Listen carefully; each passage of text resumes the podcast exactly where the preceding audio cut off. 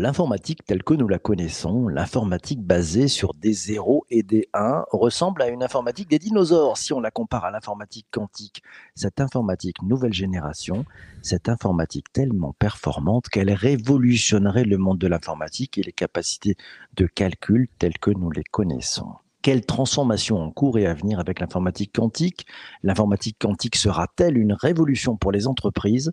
Pour bien comprendre le phénomène et ses enjeux de transformation pour les entreprises, l'invité du podcast est Olivier Ezrati, technoscreener, auteur, speaker, consultant sur les deep tech et grand spécialiste de l'informatique quantique. Bonjour Olivier. Bonjour PPC. Première question pour toi. L'informatique quantique, si tu devais expliquer ça à un enfant de 10 ans, tu lui dirais quoi? Bah, ça recouvre en fait des, ordinateurs qui sont en devenir et qui permettront d'augmenter la puissance de calcul par rapport aux calculateurs classiques, mais pas forcément dans n'importe quel domaine. ça utilise des propriétés de la matière quantique, donc des, objets tels que des électrons, des photons ou des atomes, dont on contrôle les propriétés quantiques et à partir desquelles on est capable de faire des calculs plus rapidement dans certains cas de figure que sur des machines classiques. Et ça permet de résoudre tout un tas de problèmes qu'on verra. Ok, on va voir tout ça bien sûr euh, en détail.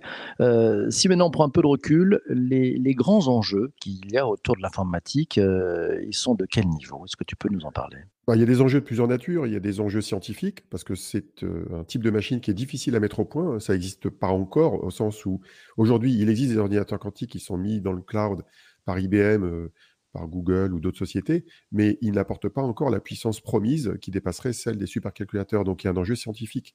Il a ensuite un enjeu technologique, de mise au point de toutes les technologies qui sont nécessaires pour que ça tourne. Et puis après, il y a un enjeu plutôt au niveau des États, euh, qui est de, faire une sorte de course à l'échalote pour essayer d'être les premiers euh, à maîtriser cette technologie. Alors l'une des raisons qui motive les États euh, pour faire ce genre de choses et investir des milliards de dollars à droite et à gauche en Chine, aux États-Unis et en Europe, c'est que l'une des promesses de l'ordinateur quantique, c'est qu'il permet de faire des factorisations de nombres entiers plus rapidement avec un impact qui est de permet de casser les codes de sécurité d'Internet. Donc les services de renseignement sont intéressés à cela. Donc c'est une des, une des raisons qui fait que depuis 1994, euh, les gouvernements sont, investis là-dedans. L'état de l'art de cette euh, informatique quantique, tu me disais, on parle aussi un peu de plutôt du futur d'ailleurs. Hein. c'est parce que tout ça est en train de se construire. C'est pas encore tout à fait sec. Ah, ça c'est clair. Hein, c'est pas encore fait. C'est pas encore sec. Euh, certes, il y a une promesse de faire des calculs beaucoup plus rapidement dans certains cas de figure, mais c'est très compliqué à mettre au point. quand on travaille avec ces fameux qubits qui sont à la fois 0 et 1, on travaille avec de la matière quantique, et on travaille un peu dans un monde analogique. C'est un peu comme si on revenait à l'audio euh, des micro-sillons et des amplificateurs analogiques. Il y a du bruit, comme le rapport signal-bruit qu'on avait pour ceux qui ont connu l'audio avant, avant le CD audio. Et ce bruit, il est difficile à, gérer, il est difficile à éliminer. Et donc, euh, il y a tout un un tas de choses qui sont faites pour essayer d'éliminer ce bruit, à la fois en améliorant la qualité physique des, qubits, hein, qui sont en général des semi-conducteurs ou des atomes euh, dans le vide, euh, aussi pour euh, gérer ce qu'on appelle des codes de correction d'erreur, qui permettraient de passer autour du bruit. Et ça, c'est très compliqué à mettre au point. Il y a même des scientifiques qui disent qu'on n'y arrivera jamais. Donc, comme quoi, bon, c'est pas évident de prévoir ce qui va se passer. Mais par contre, ce qui est intéressant, c'est qu'il y a énormément de technologies différentes. Aujourd'hui, quand on, on prend son ordinateur, son Macintosh, son, PC, euh, son téléphone, ils sont tous basés sur la même technologie de microprocesseur. On appelle ça le CMOS, processeur à base de silicium. Et bien dans le cas du quantique, il y a au moins une dizaine de technologies très très différentes qui cohabitent aujourd'hui, dont on ne sait pas dire vraiment laquelle va supplanter les autres. Si ça se trouve, il y en aura plusieurs qui marcheront. Et donc, il y a une sorte de darwinisme ambiant qui est très très fort et qui rend d'ailleurs le sujet passionnant. Toi, tu étais focalisé, puisque tu as, eu plein de, plein de matières, tu es, ingénieur de formation, hein, mais tu t'es focalisé sur cette informatique quantique depuis maintenant plusieurs années. Tu es dans les écosystèmes. Tu peux nous parler un peu de ces écosystèmes autour de l'informatique quantique? Alors par rapport à ce que j'ai vécu moi dans les autres sujets numériques que j'ai pu traiter par le passé en tant que veilleur euh, technologique, je suis maintenant vraiment embarqué dans des équipes de chercheurs. Et la, grosse différence par rapport au numérique classique, où il y a aussi des chercheurs, des chercheurs à l'INRIA, euh, c'est bien connu, mais j'ai jamais été autant embarqué avec des chercheurs. Euh, il y a plusieurs raisons à cela. la première, c'est que c'est un domaine qui est encore au stade de la recherche pour une bonne part de, des travaux associés. Euh, la deuxième, c'est que si on prend ne serait-ce que les startups du domaine, il y en a un peu plus d'une dizaine en France, elles ont toutes été créées par des chercheurs, pas par des business personnes, comme on dirait. La troisième, c'est que c'est des gens très sympas. Et puis surtout, c'est un milieu où le niveau scientifique est très élevé et ça permet de, se tirer vers le haut. Quoi. Euh, moi, j'ai appris beaucoup de choses en 3-4 ans. Je me suis mis à niveau, euh, j'ai appris, je suis revenu sur les mathématiques, sur la physique, je suis redevenu ingénieur en fait. Dans, dans toute innovation, il y a, il y a toujours, euh, quand on travaille sur une innovation, il y, a, il y, a, toujours des petits cadeaux qui sont euh, donnés pour euh, résoudre des problèmes plutôt classiques. Dans tous les travaux que vous faites sur l'informatique quantique, est-ce que ça vous a amené à, à trouver des solutions pour l'informatique plus classique? Oui, dans une certaine mesure. Il se trouve que pour faire fonctionner un ordinateur quantique, on a besoin de beaucoup de technologies. Et parmi ces technologies, on a besoin d'électronique classique, c'est-à-dire de, l'électronique qui commande euh, des qubits, en fait, qui envoie des signaux. Euh, c'est des micro-ondes, donc c'est des signaux un peu particuliers. Et tous ces signaux, euh, bah, il faut les générer avec le minimum de consommation d'énergie. Et donc, plus on baisse la consommation d'énergie de l'électronique et de l'informatique classique, plus on sera à même de faire un ordinateur quantique qui apporte une puissance de calcul. Or, diminuer la consommation d'énergie de, de l'électronique et de l'informatique classique, ça peut avoir un usage classique. Donc, pour par exemple créer à terme peut-être des ordinateurs qui consomment moins d'énergie, qui est un sujet d'actualité. Est-ce que tu peux décrire pour, pour celles et ceux qui nous écoutent, euh, ça ressemble à quoi un ordinateur quantique? Alors physiquement, ça dépend de la technologie qui est utilisée. Euh, si on prend la technologie euh, d'IBM et de Google, et d'une société américaine qui s'appelle Rigetti, qui sont les, les, plus connus, qui utilisent une techno qu'on appelle les qubits supraconducteurs. Donc, ils sont basés sur en fait un circuit électronique avec de, de l'électricité qui tourne en rond dans une sorte de boucle. Ça ressemble à un cube qui fait à peu près 3 mètres de côté, dans laquelle il y a quatre composantes. Il y a euh, des, qubits qui sont dans un circuit électronique qui sont intégrés dans un énorme euh, frigidaire qui est une sorte de cylindre euh, qui fait un mètre de haut et 50 cm de diamètre. Ce cylindre, il est alimenté par un, cryostat, c'est-à-dire un, un système qui le refroidit avec des pompes qui font circuler de l'hélium dedans. L'ensemble est piloté par une électronique de contrôle qui est installée dans des racks donc il y a à peu près un deux racks d'électronique. Et le tout est piloté par un autre rack, qui est un rack qui contient des ordinateurs classiques. Donc ça fait une sacrée quincaillerie avec beaucoup de fils, beaucoup de câbles, beaucoup de connectiques. Et, et, c'est une usine à gaz au propre figuré, puisqu'il y a vraiment du gaz qui circule dedans. Euh, si on va dans les photons, avec une start-up comme Candela, qui est basée à, Palaiso, et Massy Palaiso, eh bien, eux, ils arrivent à tout faire tenir dans un seul rack, euh, comme dans un rack de data center. Chez Pascal, qui est une autre société, qui est aussi euh, à Massy Palaiso, eh bien, eux, ils utilisent aussi un système qui est l'équivalent de quatre racks double profondeur qui tiendrait dans un data center et qui contient au milieu une sorte d'expérience de physique avec un système qui est sous vide, une espèce de système euh, métallique euh, qui est contrôlé par des lasers et qui est complètement différent des, deux systèmes précédents que j'ai évoqués. Tu viens de nous parler de deux sociétés françaises qui, qui sont sur ce, sur ce sujet-là. Le, le marché, il est comment? Il est tenu par qui aujourd'hui le marché? Bah aussi curieux ça puisse paraître, même s'il n'y a pas encore d'ordinateur quantique vraiment au point qui apporte une puissance de calcul supérieure aux machines classiques, il y a déjà des dizaines de sociétés. Moi, j'ai inventorié environ 450 sociétés dans l'ensemble des technologies quantiques. Il y en a une bonne moitié qui sont dans le calcul quantique. Il y a au moins une soixantaine de startups et de grandes entreprises qui sont investies dans les ordinateurs quantiques. Il y a beaucoup de monde. Et rien qu'en France, on a Alice and Bob dans les supraconducteurs. On a Pascal qui gère des, ce qu'on appelle des atomes froids. On a Candela qui gère des, euh, des, des, photons. Et on a une autre société qui s'appelle C12, qui, elle, s'appuie sur des nanotubes de carbone, euh, dans une sorte de graphène, pour aussi contrôler des, des qubits. Donc, rien qu'en France, on a quatre sociétés. Si on prend maintenant peut-être quelques exemples, euh, quelques cas d'usage euh, qui euh, existent ou qui sont envisageables à, à court terme, tu, tu pourrais nous parler de quoi? Alors, les cas d'usage qui sont mis en avant en général, euh, sont les suivants. Le premier, c'est le monde de, de, la simulation de matériaux et d'objets physiques. Donc, euh, avec le calcul quantique, on va pouvoir simuler aussi bien des cristaux, simuler des, des, des, matériaux nouveaux, euh, par exemple pour, pour créer de, des batteries qui seraient plus efficaces, mais on peut simuler aussi des molécules euh, de, dans la chimie organique ou inorganique. Donc, typiquement, ça va avoir un impact sur la captation du carbone, euh, en théorie sur la production d'engrais, en théorie, ça permettrait éventuellement de déboucher à des applications dans le domaine de la santé. Alors tout ce que je dis est à prendre avec des pincettes, au sens où théoriquement on devrait y arriver, mais on n'y est pas encore. C'est-à-dire qu'il y a encore beaucoup de travail de mise au point des ordinateurs et aussi des algorithmes pour y arriver. La promesse, c'est ça, c'est de simuler la matière pour concevoir de nouveaux matériaux, que ce soit de l'organique ou de l'inorganique. Ça, c'est le premier cas. Le deuxième euh, cas d'usage, qui recouvre beaucoup les besoins des entreprises, c'est de régler des problèmes d'optimisation complexes. Alors, il se trouve qu'il y a de nombreux problèmes d'optimisation euh, complexes, notamment dans la logistique, dans les transports, qui ont une caractéristique, c'est que le temps de calcul sur une machine classique augmente de manière exponentielle avec la taille du problème. Et quand augmente de manière exponentielle, ça veut dire qu'au bout d'un certain temps euh, et d'une certaine taille de problème, une machine classique n'est pas capable de le résoudre. Alors, donc, on utilise des méthodes souvent statistiques pour y arriver, qui ne sont pas parfaites. Bien là, avec le calcul quantique, en théorie, je précise toujours, on devrait pouvoir résoudre plus facilement ce genre de problème.